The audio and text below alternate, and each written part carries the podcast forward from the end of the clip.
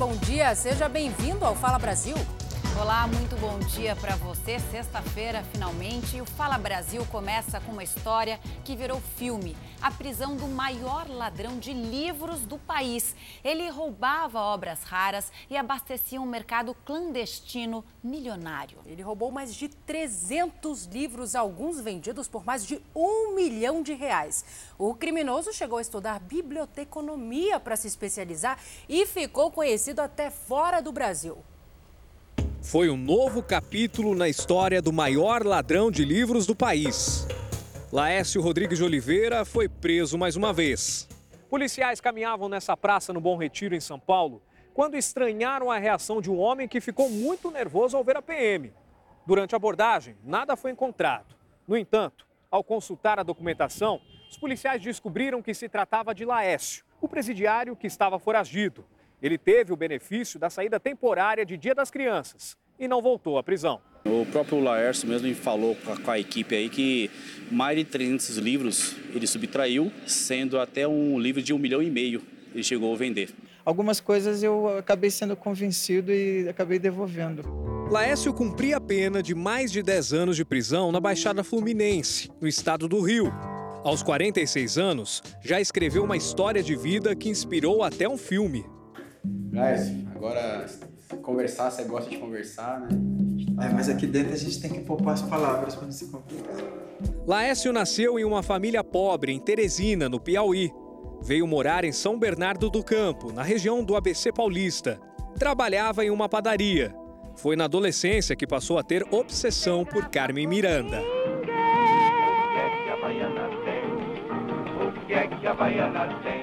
E foi uma revista sobre a vida da pequena notável de 1940, a primeira publicação rara que roubou do Museu da Imagem do Som, em São Paulo. No início, levava para ler.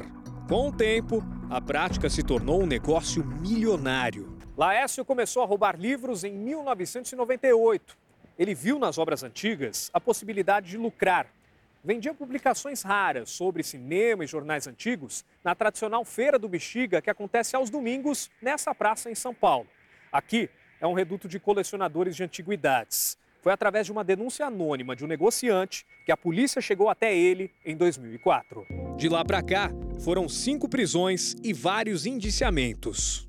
Ao longo de mais de 2 décadas, Laércio furtava livros, obras, revistas, pinturas, documentos de diversas instituições de São Paulo, Rio de Janeiro, Bahia e Rio Grande do Sul. Essa é a exposição de grandes colecionadores da Biblioteca Mário de Andrade, da capital paulista. São obras antigas, raríssimas, que têm um valor imensurável. Era justamente esse tipo de publicação que Laércio furtava para depois revender. Depois vieram as encomendas, ainda investigadas pela polícia. Nessa entrevista, no Rio de Janeiro, em meio a ironias e palavrões, Laércio disse que não sentia nenhum constrangimento em furtar documentos históricos. Tinha noção, mas era dinheiro, quero saber de nenhuma. Laércio chegou a estudar biblioteconomia para se aperfeiçoar. Entre os itens roubados por ele estão fotos feitas por Dom Pedro II, da esposa Tereza Cristina. Entre as obras mais valiosas roubadas estão os originais de desenhos feitos pelo artista francês Jean-Baptiste Debret no século XIX. Ele teria ganhado cerca de R$6 milhões com os crimes e passou a ter uma vida confortável. Eu gastei muito dinheiro, eu viajei muito, eu sou um perdulário. Comprei apartamento de luxo, comprei carro de luxo. Como a antiga capital do Brasil, o Rio, guarda acervos importantes, entre os alvos de Laércio, além da Biblioteca Nacional, estiveram ainda a Fundação Oswaldo Cruz, a Fundação Rui Barbosa e a Biblioteca da Universidade Federal do Rio de Janeiro, onde ocorreu o maior furto de livros raros do país. Laércio logo se tornou o principal suspeito. Esta especialista diz que a falta de segurança facilitou os furtos. A questão de verbas até para manter esse acervo é algo que se despende muito. É um valor financeiro muito alto. Mesmo com Laércio novamente preso, o prejuízo histórico e cultural é incalculável. Nem todas as obras foram encontradas e algumas foram adulteradas. A questão dos livros é exatamente isso. a riqueza, o material que é feito a obra. Tem muitas obras que são feitas com pinturas originais. Tem obras que são feitas pelo próprio autor, a ilustração. Perguntado se não voltaria mais a roubar, se um dia for solto, Laércio não foi muito convicto na resposta. Vou tentar comprar. E se não conseguir? Aí não sei. Um caminhoneiro passou por momentos de pânico em São Paulo. Ele foi mantido refém durante um assalto. O motorista do caminhão pede para não ser identificado. Ele estava parado no trânsito em uma avenida da Zona Norte de São Paulo, quando um homem entrou pela porta do carona e anunciou o assalto. Entrou no veículo e pediu para me dirigir até um certo ponto. Eu não conheço, mas é uma favela. O caminhão levava containers de uma empresa de serviços de limpeza. O produto era de baixo valor. O que os bandidos queriam mesmo era roubar o próprio veículo. O motorista foi obrigado a dirigir até uma comunidade da Zona Norte. O que os ladrões não sabiam é que os funcionários da empresa acompanhavam o caminhão neste carro. Eles viram a abordagem do bandido pelo retrovisor e chamaram a polícia. Ao perceber a presença dos PMs, o bandido desceu do veículo, levando o motorista pelo braço. Ele foi libertado logo em seguida e correu até a primeira viatura da polícia que encontrou pela frente. Durante a abordagem dos PMs, um dos 4 suspeitos presos admitiu que o veículo seria levado para a zona leste da capital paulista. Lá, o caminhão teria a placa substituída e passaria a fazer parte da logística do crime, transportando material roubado. Ele teria suas placas trocadas e seria aí transformado num dublê, aí ficaria rodando até que nós o abordássemos e o recuperássemos para a vítima. A polícia agora tenta encontrar o bandido que entrou primeiro no caminhão e fez o motorista refém. Pelo menos 18 suspeitos foram presos em uma mega operação agora de manhã em Duque de Caxias, na Baixada Fluminense. Um suspeito morreu durante o confronto com os policiais e essa ação é contra o tráfico de drogas e roubo de cargas. Os crimes seriam cometidos pela mesma quadrilha. 300 policiais fazem buscas em 3 favelas de Duque de Caxias e os suspeitos foram flagrados com fuzis tentando se esconder. Até agora foram apreendidas drogas e uma pistola. O adolescente acusado pela morte da menina Raíssa, de 9 anos, foi condenado em São Paulo. A decisão é da primeira vara especial da infância e da juventude da capital paulista. O adolescente, de 12 anos, foi condenado pelo estupro e morte de Raíssa Eloá Caparelli, de 9 anos. O crime aconteceu no dia 29 de setembro. O adolescente era vizinho de Raíssa.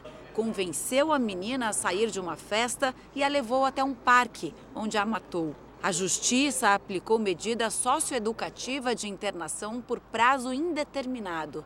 De acordo com o Estatuto da Criança e do Adolescente, a internação máxima é de 3 anos. O número não para de crescer. Mais uma vítima de bala perdida. Dessa vez, a vítima é uma estudante atingida dentro de uma escola, no Rio de Janeiro. Ainda assustado com a violência, Cláudio contou como a filha de 16 anos foi baleada. Ela sentiu um negócio na perna. Ela, que ardeu, ela passou a mão, quando ela olhou, estava cheia de sangue a mão dela. Ele diz que houve pânico quando a professora constatou se tratar de uma bala perdida. Ficaram em pânico, né? Porque dentro de uma escola, com a criança que vai acreditar que levou um tiro dentro da escola. A Polícia Civil do Rio de Janeiro investiga de onde partiu o tiro que atingiu a estudante. A vítima e testemunhas que estavam na escola contaram que não ouviram tiros no momento em que a jovem foi baleada. A suspeita é de que a bala pode ter vindo de longe. As comunidades mais próximas ficam a cerca de 4 quilômetros da escola. O socorro foi feito por familiares que levaram a garota para este hospital. Ela precisou ser transferida para fazer um exame mais detalhado. O projétil ficou alojado na perna. Cláudio diz estar aliviado pela filha mais velha estar viva, mas ele não se conforma por ela ter sido alvo no local onde deveria estar segura. Sentimento de descaso, né? A gente não tem segurança em lugar nenhum. Acho que nem dentro de casa mais a gente tem segurança, porque acho que a escola é a segunda casa da minha filha, né? Se a minha filha saiu de casa para ir para a escola, eu estou tranquilo. Este não foi o único caso de bala perdida nesta quinta-feira no Rio. Um funcionário da CEDAI, a concessionária de água do município, foi baleado dentro da empresa no centro. O projétil entrou pela janela. Por sorte, o homem foi atingido de raspão. Ele prestou o depoimento. A suspeita é a de que o tiro partiu de uma comunidade próxima, onde a PM fazia a operação. Já falar sobre celular agora. Todo mundo gosta de dar uma olhadinha ali nas mensagens, né? Dar uma pausa para olhar as redes sociais, mas olha a polêmica sobre o uso de celular no trabalho. Uma funcionária de uma empresa de telemarketing em São Paulo teve o aparelho arremessado pela supervisora durante uma discussão. Que confusão, hein? Apesar de não ter nada previsto em lei, usar celular durante o expediente pode sim causar até demissão por justa causa. A proibição do uso do celular terminou na justiça para a Sabrina. Tudo porque a ex-supervisora dela, numa empresa de telemarketing, teve um ataque de fúria. O meu celular estava na lateral da cintura, ele escorregou e caiu na cadeira. Aí quando ela passou no corredor, a cena que ela viu foi eu lá arrumando o monitor e o celular em cima da cadeira. Aí ela pirou. Não pode, já falei que não pode. Aí ela tacou o celular no chão. Não foi só o prejuízo com a tela do celular rachada. O assédio e um quadro de ansiedade pesaram na decisão de mover uma ação judicial. E depois de um acordo, Sabrina recebeu R$3.000 de indenização pela atitude intempestiva da chefe. Acredito que a situação em si ela nunca pode ser reparada, porque são coisas que ficam na gente, né? Mas no quesito legal, assim, eu me sinto amparada pela justiça. O que aconteceu com a Sabrina foi um caso extremo de como este aparelho pode trazer problemas no ambiente de trabalho. É claro que nada justifica a atitude da ex-chefe dela, mas a empresa pode proibir o uso do celular, mesmo que na lei trabalhista não haja nada específico sobre esse tema. A empresa ela pode estipular regras para o bom andamento do trabalho. Com isso, a empresa pode proibir o uso do celular particular no ambiente do trabalho, assim aumentando a produtividade e evitando acidentes do trabalho. O Brasil já tem mais celulares do que habitantes e o acesso aos dados móveis não para de crescer. Isso tem feito muitas empresas restringirem o uso. É o caso deste restaurante em São Bernardo do Campo, na Grande São Paulo. Já aconteceu de pegar celular, guardar, já aconteceu de a gente chegar na pessoa, ela está no celular e o cliente esperando, já aconteceu muito. O uso do celular pode até resultar em demissão por justa causa, mas o advogado trabalhista diz que isso jamais pode acontecer na primeira infração. Tem que passar fases gradativas de punição. Então, primeiro uma advertência ou verbal, depois uma advertência escrita, depois outra advertência escrita, depois uma suspensão e aumentando gradativamente a pena até chegar na justa causa. Para evitar problemas, os trabalhadores normalmente respeitam a regra. Eu deixo o celular no bolso ou eu deixo na mala. A gente fica com ele no bolso, caso de ligações, né, mais emergenciais. Só que o celular também pode ser uma ferramenta de trabalho. E aí não faz sentido proibir, como no caso da Adriana. Eu preciso dele porque a gente passa imagens, fotos do próprio trabalho. E a gente verifica todos os lançamentos, eles mandam no grupo e a gente tem que verificar sempre também. Um adolescente fez um ataque armado à escola onde estuda. Ele teria contado que pretendia impressionar uma garota. Foram 4 tiros contra os colegas. Os materiais escolares foram queimados na sala chamada Alegria. Na sala chamada Amor, um estudante ficou ferido por disparo de arma de fogo e as marcas da violência ficaram no chão. 2 adolescentes, também alunos da mesma escola, foram apreendidos pela polícia militar. Fernando estava dentro de uma das salas quando o agressor tentou invadir, armado com essa faca e uma garrucha calibre 38. Nós estávamos na sala, aí nós escutamos um barulho, aí eu saí para a porta, aí quando eu vi já ele já estava mirando a arma para nós lá, aí a galera toda saiu correndo. Ele veio descendo com a mão para a cabeça para o alto, aí eu tranquilo, falei, não, pode ficar tranquilo, nós vamos só conversar. Aí quando ele chegou perto de mim, eu consegui pegar ele, deitou no chão, imobilizamos ele e entregamos na mão do diretor. Para a delegada Celeida, o adolescente que atirou nos colegas agiu de forma programada por ciúmes de uma estudante da mesma escola. Seria uma motivação passional. Ele queria assustar, parece que 2 jovens que ele tinha algum relacionamento, mas esses fatos a gente vai ter que apurar ainda se realmente foi isso, ou se era o objetivo de atirar aleatoriamente mesmo, porque essas jovens não foram atingidas. Os 2 alunos feridos foram atendidos no hospital de Padre Paraíso. Um com ferimentos leves já está em casa, sob acompanhamento psicológico. O ferido por tiro está internado no Hospital Santa Rosália, em Teoflotone, sem risco de morte. E a chuva deu uma trégua no Rio Grande do Sul, mas muitas cidades ainda lidam com os prejuízos dos últimos dias. A gente conversa com a Luíse Baini. Bom dia para você, Luíse. Como está a situação dos rios e quantos locais foram afetados? Olá, bom dia. Olha, segundo o boletim mais recente da Defesa Civil, 22 municípios gaúchos decretaram situação de emergência. E o grande problema nas últimas horas tem sido a cheia dos rios, que acaba atingindo várias cidades. É o caso de São Jerônimo, que fica a 70 quilômetros de Porto Alegre. Lá, cerca de 800 famílias foram afetadas pela cheia do rio Jacuí, que subiu 9 metros acima do nível. Em todo o estado, 219 pessoas estão desabrigadas e 255 desalojadas. Neste momento, aqui na capital gaúcha, o tempo está meio nublado, os termômetros marcam 22 graus, mas a sexta-feira deve ser ensolarada e a temperatura deve chegar aos 27. Mas no fim de semana, uma nova frente fria deve chegar ao estado, trazendo mais chuva para cá. Camila Salsi. Pelo menos, então, um dia de trégua aí no Rio Grande do Sul. Obrigada pelas informações.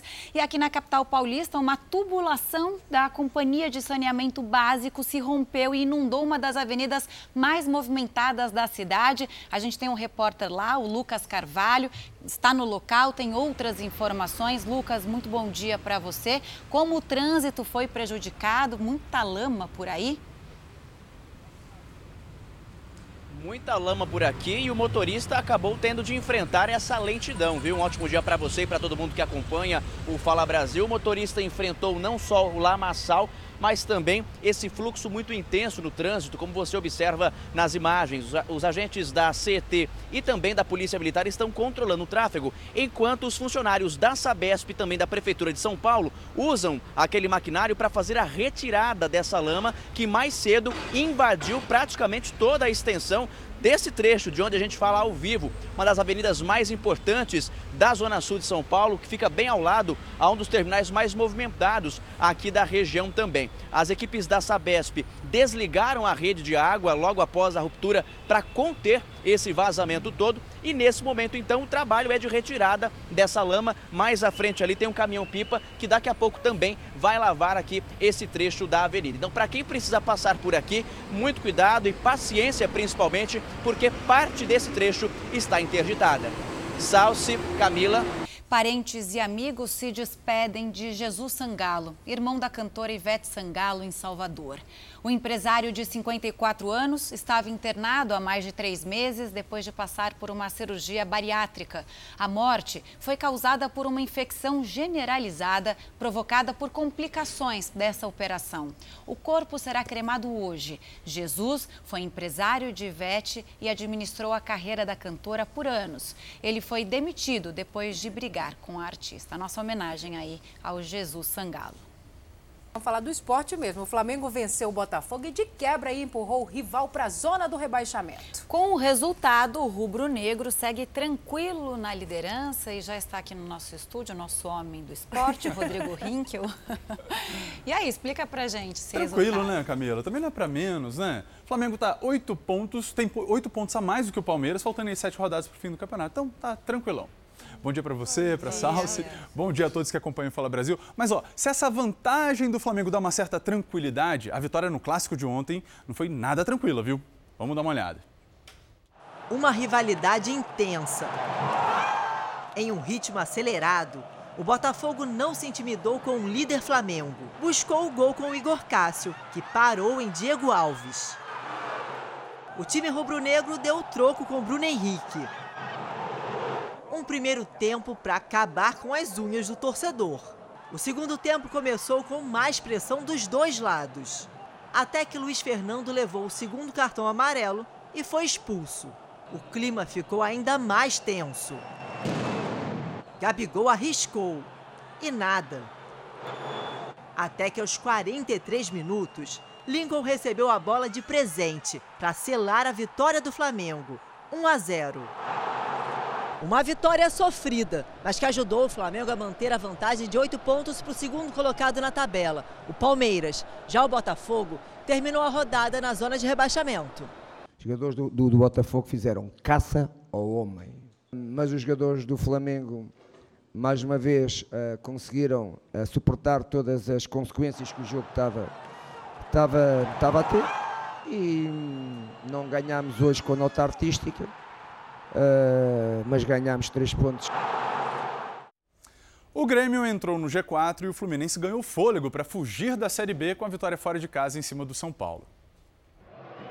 No duelo de tricolores no Morumbi, Digão abriu o placar para o Fluminense e Marcos Paulo fez o segundo. Com a vitória contra o São Paulo, o Fluminense saiu da zona do rebaixamento. Em Porto Alegre, Diego Tardelli marcou o primeiro gol do Grêmio contra o CSA. Rafinha deixou tudo igual nessa cobrança de falta. Depois do cruzamento de Everton Cebolinha e o gol contra de Ronaldo Alves, o Grêmio garantiu a vitória e tomou o 4º lugar do São Paulo na tabela. Na luta para escapar do rebaixamento, o Ceará venceu o Internacional em Fortaleza. Os gols foram marcados por Tiago Galhardo e Matheus Gonçalves. É isso, gente. Hoje o Esporte fica por aqui. Um bom dia, um bom fim de semana para todos e para vocês também, Camila e Salles. Bom final de semana, bom descanso. Obrigada. O Supremo Tribunal Federal decidiu por 6 votos a 5 que réus condenados só poderão ser presos depois de esgotados todos os recursos na justiça. É o fim da prisão após a segunda instância. Com isso, milhares de presos podem deixar a prisão, entre eles o ex-presidente Lula. O julgamento foi retomado com o voto da ministra Carmen Lúcia, única a votar a favor da prisão em segundo grau na sessão dessa quinta-feira. Se não se tem a certeza de que a pena será imposta, de que será cumprida, o que impera não é a incerteza da pena, mas a certeza, ou pelo menos a crença da impunidade. Os ministros Gilmar Mendes e Celso de Mello empataram o julgamento em 5-5, com votos contra a regra atual. Uma regra de tratamento que impede o poder público de agir e de comportar-se em relação ao suspeito, ao indiciado, ao denunciado ou ao réu, como se esses já houvessem sido condenados definitivamente por sentença do Poder Judiciário. Coube ao presidente do tribunal, Dias Toffoli, o voto de desempate. Voto pela procedência das ações diretas de constitucionalidade. Foi a 4ª vez que o Supremo discutiu o tema nos últimos 10 anos. Na prática, quase 5 mil presos são afetados pela decisão. Entre eles, o ex-presidente Lula, condenado no processo do triplex do Guarujá. Toffoli disse que há instrumentos na lei para manter criminosos perigosos na cadeia e que qualquer mudança no início do cumprimento da pena deve ser feita pelo Congresso. O parlamento tem autonomia para dizer esse momento de eventual prisão em razão de condenação. O ministro Edson Fachin, relator da Lava Jato no Supremo, disse que a decisão do STF não atrapalha as investigações de crimes de corrupção. Deixamos de ter um mecanismo relevante, importante e, em meu modo de ver, constitucional, mas isso não significa que todos os esforços para que haja o devido combate nos termos da Constituição e com as garantias constitucionais, deixará de ser feito. Logo depois da decisão do Supremo, a defesa de Lula pediu a soltura imediata do ex-presidente. A gente conversa com a Thaís Travensoli. Bom dia, Thaís. Quais são as chances de Lula deixar hoje a prisão? Qual a estratégia dos advogados?